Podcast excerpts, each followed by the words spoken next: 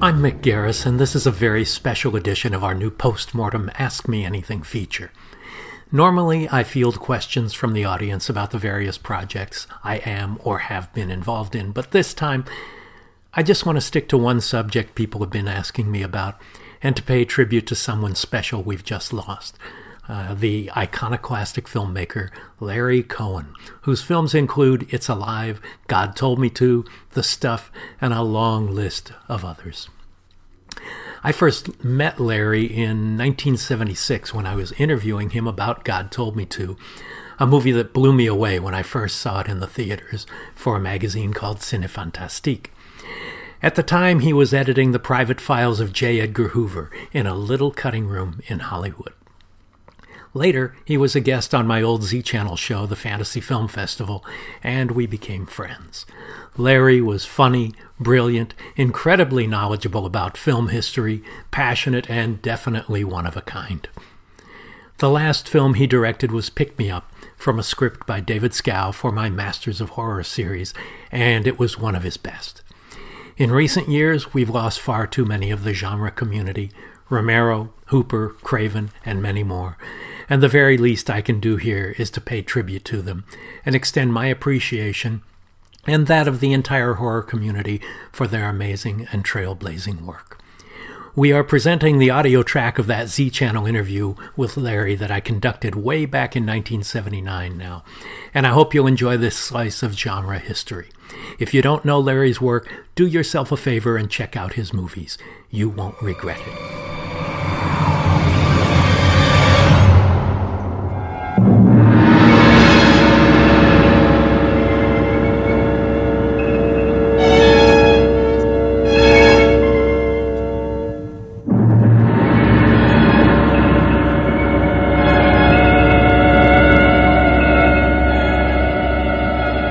I'm Mick Garris, and I'd like to welcome you once again to the Fantasy Film Festival. Today's feature is It Lives Again, a sequel to a bit of a classic horror film, It's Alive.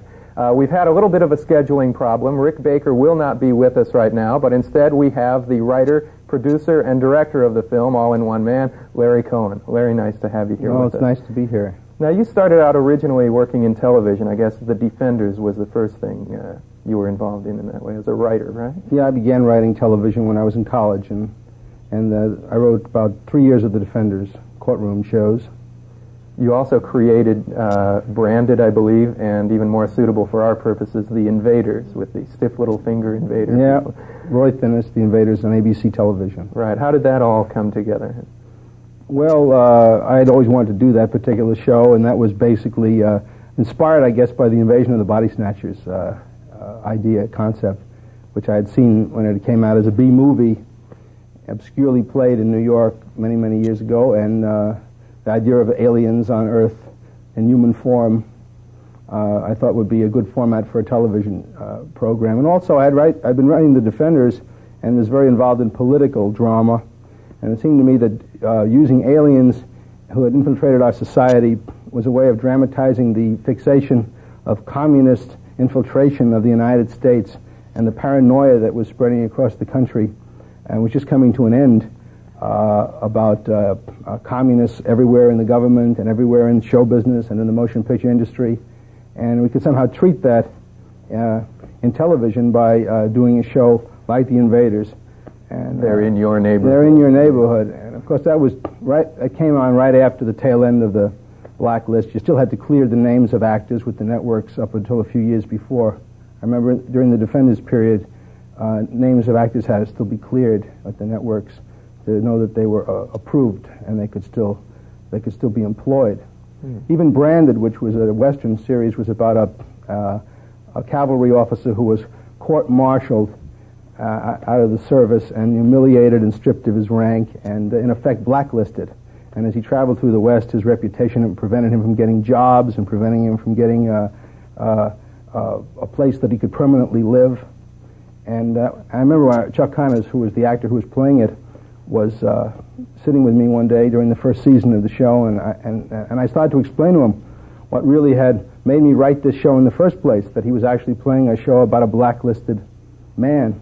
I think I told him the wrong thing because his political persuasion lay in the other direction, and we never spoke again. And I was shortly removed from the program. Oh, is there? And uh, other writers came and took over the show. Well, all of your projects have a little bit of the feeling of the outsider, the outcast, anyway. Um, what basically drew you into the genre? Most of your theatrical features are science fiction horror oriented. Uh, are you particularly enamored of that field? Not really. Uh, some of them have been science fiction or, uh, or horror oriented, but they're really, as you say, films about the outsider. Uh, the, the, the person who doesn't fit in, the mm-hmm. outcast. And uh, I, don't, I don't see the, the It's Alive series of the two films being that different really in genre from the Elephant Man kind of concept mm-hmm. of, the, of the freak or the unusual person or the person who can't be accepted. The first picture I made, which was not widely distributed, was called Bone with Yaphet Kotto as a black man.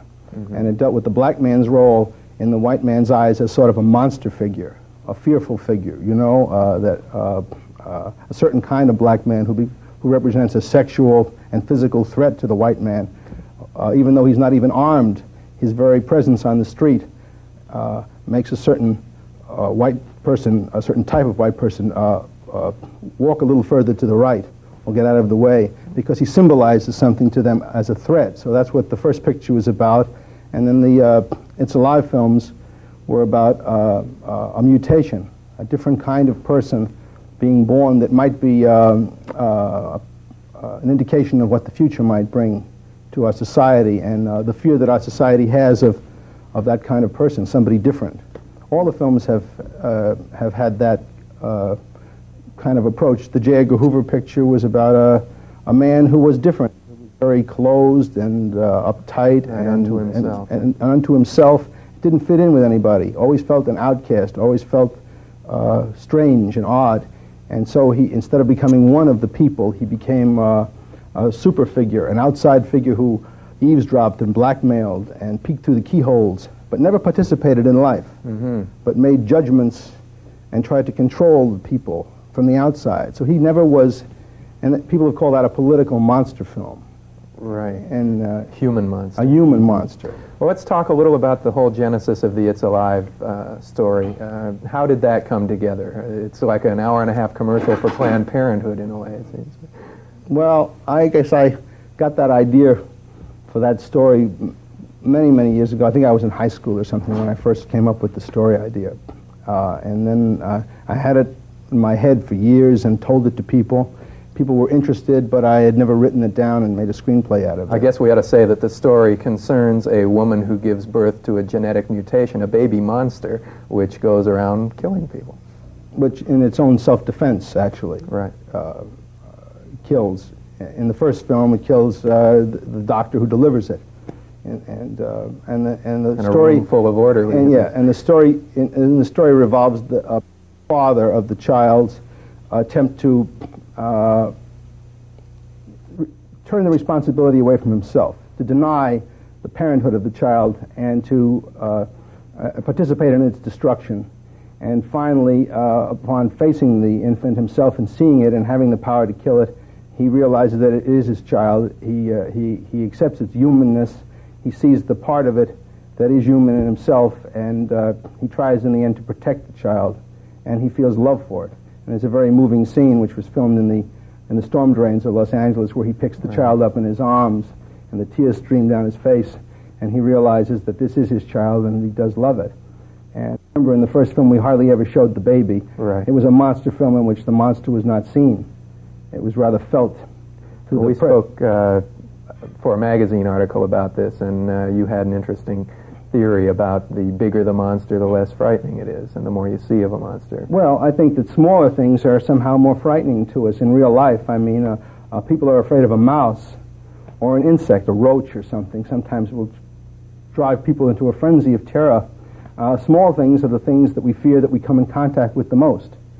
And uh, there are many gags in an It's Alive type picture. As well as doing a serious film with emotion, you also you also do gags. You do uh, kind of black humor, mm-hmm. and, uh, and and part of the black humor was to take the most innocent image of all, which is an infant, and uh, by some sort of skill, turning that into an object of terror. So, what would be the least frightening thing in the world, whether it be a a, baby. newborn baby, and let's take it now and turn it into an object of terror. And how do we do that? Well, we don't show it. We do it with sound effects, we do it with shadows, we do it with innuendo, we do it with point of view shots of the camera. And, and uh, actually, this picture was made, uh, the first It's Alive picture was made before Jaws. Right. And many of the devices that we used in uh, It's Alive were, were also used by Spielberg in Jaws. The point of view from the baby, uh, the music, which only comes in whenever the baby appears, Bernard Herrmann's music, which uh, is the leitmotif of the, of the infant. Right. Uh, we've been imitated quite a few times since then, you know, by Frankenheimer in that picture that he The made, Prophecy, The Prophecy, where he took the entire opening sequence from It's Alive and, and redid it with the flashlights going through the dark. Right. There's another similar film, The Devil Within Her. Yeah, uh, that was that was British made. that was made uh, after It's Alive came out as an imitation of another killer baby. Yeah, film. and people have even told me that in the Alien, the creature that comes out of uh, Right. John Hurt's chest uh, bears a striking similarity to the It's Alive baby. In, in, uh, well, the uh, most unique thing about the film was it was probably the first monster movie in which the the object of terror is birthed by normal human adults. certainly, but not in fiction. You can go all the way back to Greek mythology, to uh, uh, normal human beings giving birth to monsters. Right. In every culture, uh, every society, whether you go to Hindu or uh, even American Indian culture, there's always the stories and legends of the human person who gives birth to the monster. Uh, as if every culture believes that inside us is some kind of monster waiting to get out, Right. or a symbolic monster waiting to get out, or some kind of demon waiting to get out. So this is a modern Jekyll and Hyde in a way. Yeah, but in, but in, in my estimation, the, the, the, the monster, as they call it in this film, is really an innocent. hmm It's committed no wrong. It's just different. It's, uh, it may be uh, that it's the next step in evolution because that's the only thing that can survive in a world that's going to be uh, full of pollution and probably radiation, and uh, that somehow nature is creating a being that can survive in the kind of world that we are creating for ourselves. So a little Darwin in the film too. Yeah, I mean, there's. I took the picture seriously on that level. On the entertainment level, we try to make a good thriller, somewhat in the style of the Val Lewton pictures at RKO back in the 40s, where he worked on low budgets and created the monsters by uh, Psychological psychological manipulation of the audience, rather than by uh, uh, building uh, gigantic uh, robots or uh, building gigantic uh, models, but rather but. Uh, But in the sequel, It Lives Again, which we'll be seeing in a moment, um, you there are three baby monsters, and you see them much more clearly. Uh, why was that choice made? Well, we made the first picture in which we didn't show the monster at all for any intents and purposes. I think you may have. Fleetingly. Yeah, 15 seconds or something in the entire 90 some minutes of, of actual monster. We shot a lot of stuff, but it was my decision to show less and less. And, uh, and, and we got increased amount of suspense in direct proportion to the less that we showed the monster. The expectation.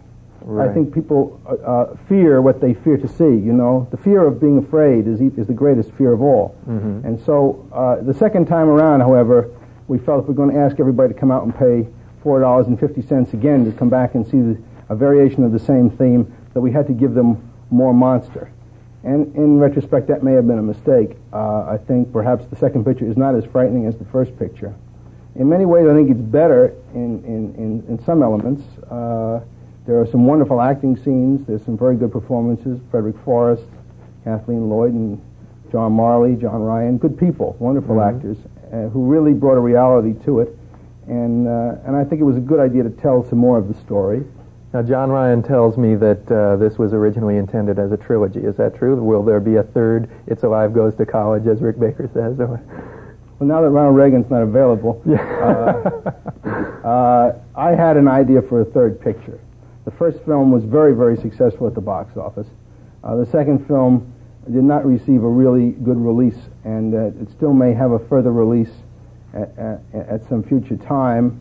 I hope with the emergence of Frederick Forrest into a really big star. sure, The Rose, Uh, Apocalypse Now. Yeah, and he has a new picture coming out called Hammett, Right. in which he really carries the film and plays Dashiell Hammett, and I think that might carry him forward to real stardom.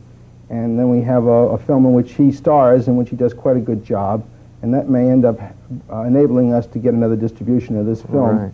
And uh, if this does happen, and we have uh, a successful release of this picture that you're going to see tonight, uh, then uh, it would be possible to make a third film. We're fast running out of time. I just got the one minute signal. Uh, So let's talk a little about your new film, Full Moon High. There are a lot of werewolf movies coming out. Uh, yours, basically, this is your first comedy, am I right? Well, the first picture I made with uh, with Yaphet Kotto was Bone a was comedy. Uh, Jeannie Berlin and Yaphet Kotto. It was a comedy, a black comedy. Mm-hmm. In a way, a picture about a werewolf is is a is a black comedy in, in itself. Uh, uh, this is a comedy about a teenager played by Adam Arkin, who uh, turns into a werewolf and leaves home, and uh, travels the world and comes back 20 years later to his hometown, where he, of course, has not aged because being a werewolf he stays young. Right. But all his friends who he went to high school with have all become middle-aged and older people. They've changed actually too. They've changed just like he's changed into a werewolf. They change into old people. They become monsters in a way. Well, I look forward to seeing we that. have Alan Arkin as, as a psychiatrist who Oh, to son cure and uh, father. and the father and son work very well together, and Ed McMahon's in it, and a wonderful cast of comedians. Uh, so uh, it was a, it was a, it was a ball to make, and uh, it should be out I think April or May from Filmways. Great, that sounds terrific. Well, we've been talking to Larry Cohen, writer, producer, and director of It's Alive and It Lives Again. And we'll be seeing you soon on the Fantasy Film Festival. Thanks for joining us, and thank you. Larry. Thank you. Pleasure.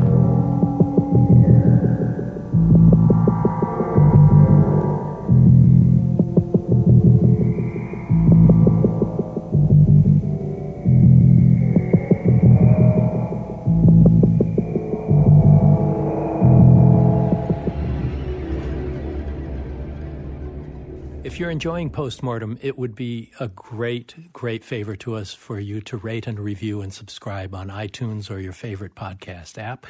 Uh, you can access all of my video interviews and behind the scenes documentaries, things like that at mickgarrisinterviews.com. Reach us on Twitter at postmortemmg and on Instagram on postmortemgram. Thanks a lot for listening. Thanks for listening to Postmortem with Mick Garris. Download new episodes every other Wednesday and subscribe on iTunes.